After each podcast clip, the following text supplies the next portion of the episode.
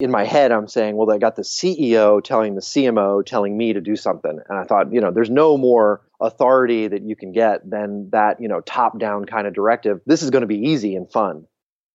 It turned out to be anything but.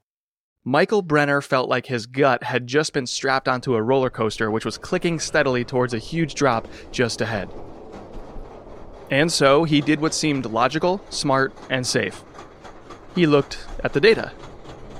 But when he presented his findings, nobody cared. Nothing worked. He'd pull his reports, he'd go to his meetings, he'd present his slides, nothing. Meeting after meeting, chart after chart, graph after graph. And right as he was about to give up, Michael thought, screw it.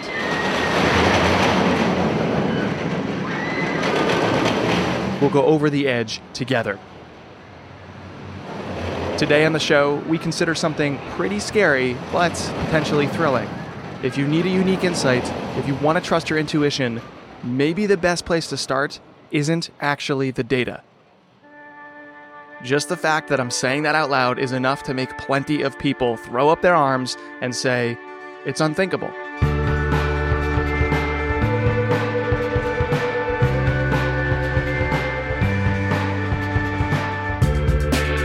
Welcome to Unthinkable. I'm Jay Acunzo, and we are on a collective journey to figure out the answer to one question What does it take to successfully trust your intuition? How do people in business break from conventional thinking and instead pursue more creative thinking?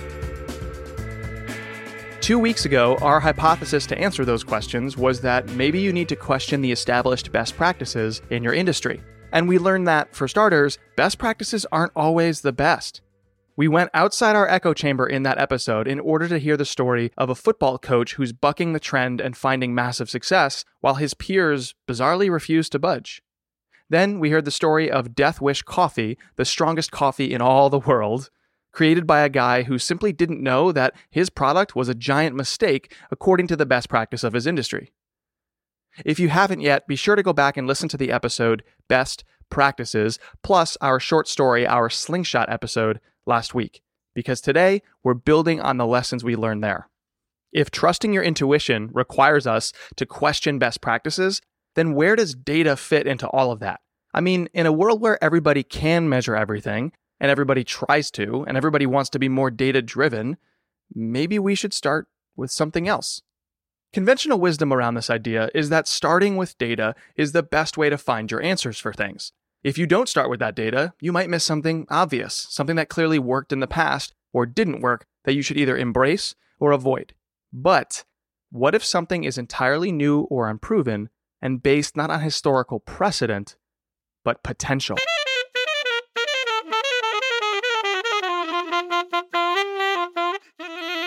And I think that potential, it's, it's almost like you can't measure it.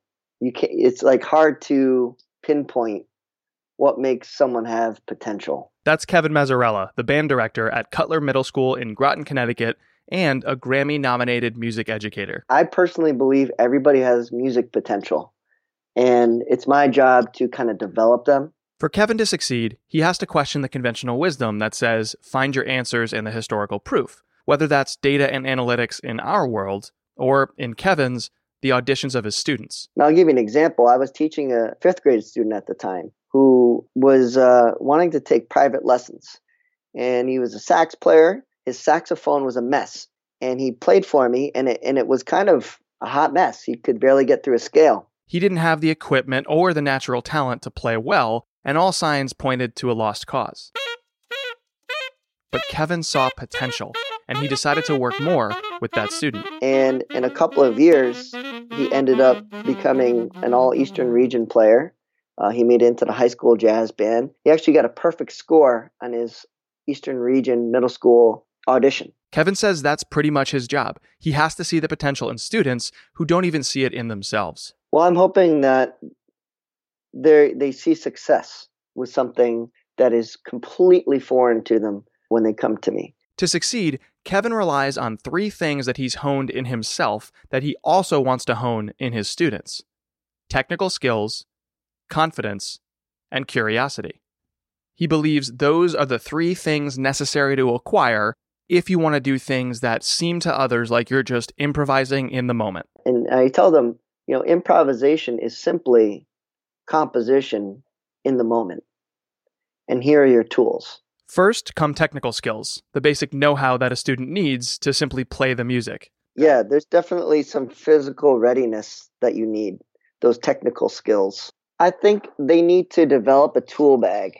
And through that tool bag, they learn to approach problems, musical challenges uh, with these tools on their own. If he can't get them to that area of confidence, they have no way of reacting in the moment to improvise. They'll just overthink things or even doubt themselves.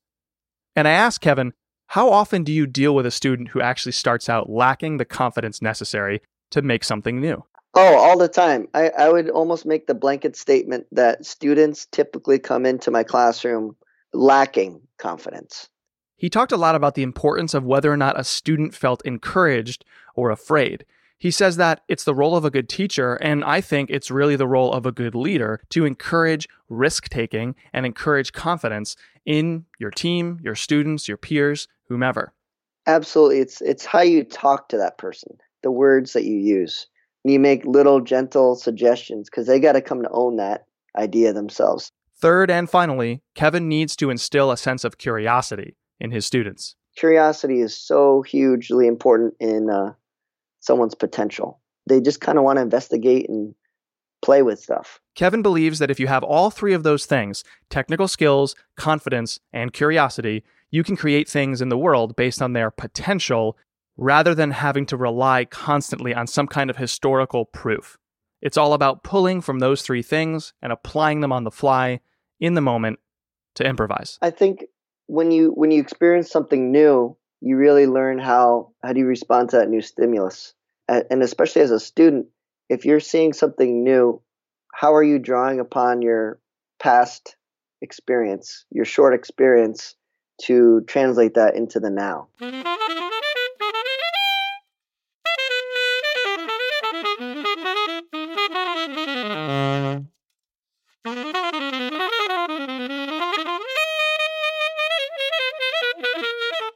In the era of measuring absolutely every freaking thing in business, the conventional wisdom says to start with the data. But Kevin's story has me nervous about accepting that as blanket truth. So, what if we didn't let data lead? What if our way forward wasn't by looking externally for the answers, but instead, like Kevin, internally? After all, this is your technical skills, your confidence, and your curiosity at play. The answer is in you. So now let's go back and hear the rest of that story about Michael Brenner at SAP that we introduced at the beginning of the show. As you'll hear, Michael had discredited his own tool bag, his own confidence, and his own curiosity, and didn't succeed.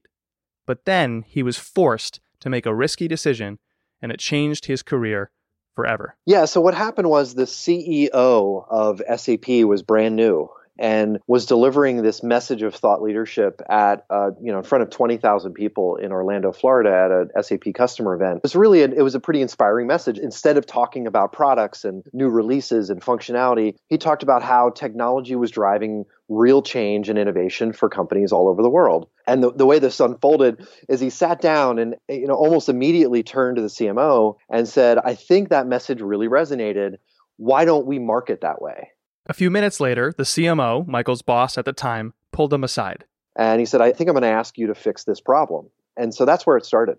The first thing Michael did was to dive into the data, thinking that there he could find the problem. And then present the solution that I knew uh, was the right thing for the company. Uh, and it would be just so obvious. It would be so obvious to people that everyone would get on board and people would want to join the team. And, and it would be, you know, again, the most fun project I could ever work on. And it just didn't work out that way. Michael said that the data revealed a huge problem facing the business. Almost nobody in the world visited the company website unless they already knew the brand. Uh, so, you know, for example, the only people coming to sap.com were people typing SAP into their browser or even sap.com, even worse, into their, you know, into their search engine. But way more people were searching for information about topics tangential to the company rather than the brand itself. These were things like big data or cloud computing. In fact, according to Michael's research, upwards of 30,000 times more human beings were potentially interested in SAP products by category instead of by name. And so, you know, again, I thought that this insight was so criminal. But when he presented this opportunity to his executive team, nobody seemed to care. And I heard crickets. I mean, it was there was no one. Um, in fact, it was kind of the opposite. I actually had pretty personal and enthusiastic lack of support and pushback from the teams that I, you know, that I really needed support from. Three separate times, Michael tried convincing his bosses, each time parsing the data a little bit differently to show what could have been and should have been an obvious next move. It was pretty violent, a pretty violent reaction to um, to the fact that you know, well, that's exactly who we should be targeting. We should be targeting the people that are ready to buy from us. Michael believed there was greater potential in targeting people who were a few steps removed from buying from the company people searching for topical keywords, not just product keywords. So he kept going. Um, and so I ran up the hill again, and and you know this time it was a little less vitriolic in in the response, and and then you know I, I, went I ran up the hill a third time and essentially talked about all of the content we were creating as a marketing organization that has never been used a, at all. But if the first couple of tries were met with negative responses, the third time he says was met with pure apathy. No one cared at all. they were kind of, I think they were sick of hearing from me. I think the bottom line for me was data doesn't drive change. We, you know, we think that we need to dive in and get an insight and, you know, create evidence for the kinds of changes that we need to make inside an organization, but the data doesn't work. Well, that leads to a scary question then. If the data doesn't work, what will? But then he found something that did indeed work fear. Rather than present the opportunity in numbers, Michael started crafting a story the buyer had changed. SAP's competitors were far outstripping the brand and pulling ahead. Data is great, but it, you're not going to drive any real change inside any kind of an organization or with customers unless you're tapping into their emotions. And all of that worked. Michael realized that the CEO's speech that started this project in the first place hadn't triggered action in the company because of the information he presented, but rather the emotion. Michael had effectively cut out that emotion, and in doing so, had devalued his own role as an individual in this project. He had the tools in his bag, he had the confidence, he had the curiosity, but he'd set those things aside to start with the reports. He had honed his ability, his technical skills, his confidence, and his curiosity in a couple different ways. First, he was an English lit major in college and had learned how to tell a great story to move people. Then he worked as a sales rep at Nielsen, his first job out of school. And when he got the job, he made the same mistake that he'd made at SAP. He assumed that that English degree had no bearing on his job in sales. And I was completely unsuccessful for the first probably six months. And then, you know, what I found was that when I started repositioning it in a different way, I was starting to see success. And ended up, I think my first year I was like a sales rookie of the year. And so I became a successful salesperson because I think it started to click for me that that you know human motivation and uh, you know and and the journeys that we're all on as people and as career uh, professionals, um, you know, follow the hero's hero's mm. journey in a pretty interesting way. The reason he won Sales Rookie of the Year was by letting his own intuition lead not some hollow best practice passed down from somebody else. He probably used those best practices molded together with his own experiences to then be able to improvise better in the moment.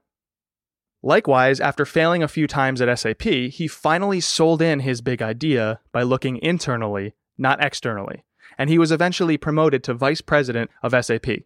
Today, he's the CEO of his own company and a globally recognized keynote speaker in marketing. And so it was a combination of um, or or, or utilization of data, but it was positioned to help people, I think, take a journey, just like any movie or any great story, you know, that we've ever read or seen or watched or, or heard told. You know, I had to sort of introduce the hero, and and the hero was only interesting because there was a villain who tried to stop the hero from achieving his vision, and, and there was this conflict, and then there was a resolution, and it was absolutely the hero's journey approach to to, to storytelling. Today, Michael realizes that while the data is crucial to the journey, it's not the hero. Yeah, I, I think data only exists to serve to tell a better story. I've seen in plenty of instances where I've been able to get uh, buy-in of an idea or agreement, uh, you know, with someone where we formerly had a disagreement without the use of any data at all. There's a certain cachet to saying that you are a data-driven individual. However, yeah, I think what's missing is the narrative. Yeah, I mean, I think we need to figure out, you know, why we're doing what we're doing, and and data can't answer that for anyone. Uh, so you know, getting to the narrative, I think, is really just a que- you know, it's about asking a series of whys until there's no there's nowhere else to go. Everything that makes you you enables you to drive change or build something meaningful and different in the world. And yes, data is a part of that whole, but you lead the way you know, in a way, I think I kind of forgot about that a little bit when I really dove into marketing. You know, data was half my life and it was, you know, do X and see result Y. And so I look back at this experience as probably one of the most, you know, most intense and, and really most rewarding experiences as well, because it reminded me of the power of, of story.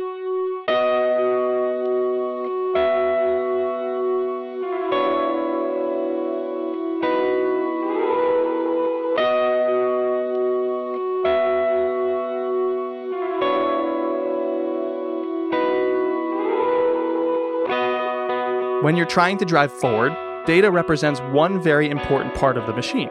But it's not responsible for steering, you are. And the machine isn't just made of your analytics reports. Just as powerful as that component piece is everything that makes you you past experiences, future hopes, firm beliefs, and yes, even crippling fear. There's an old saying by W. Edwards Deming, who's a famous uh, statistician and author, best known for his work in the auto industry, with Ford in particular. Deming says, In God we trust, all others bring data. Deming was a smart man. He knows that the point isn't to simply put a number on something. The data is supposed to convince, persuade, and inform. It's not about communicating and convincing through numbers. No, it's about deriving meaning and then conveying that out into the world in the best way people know how to communicate. So maybe we should update his famous saying a little bit. Let me let me give it a try. In God we trust, all others bring a story. I'm Jay Acunzo, and that was unthinkable.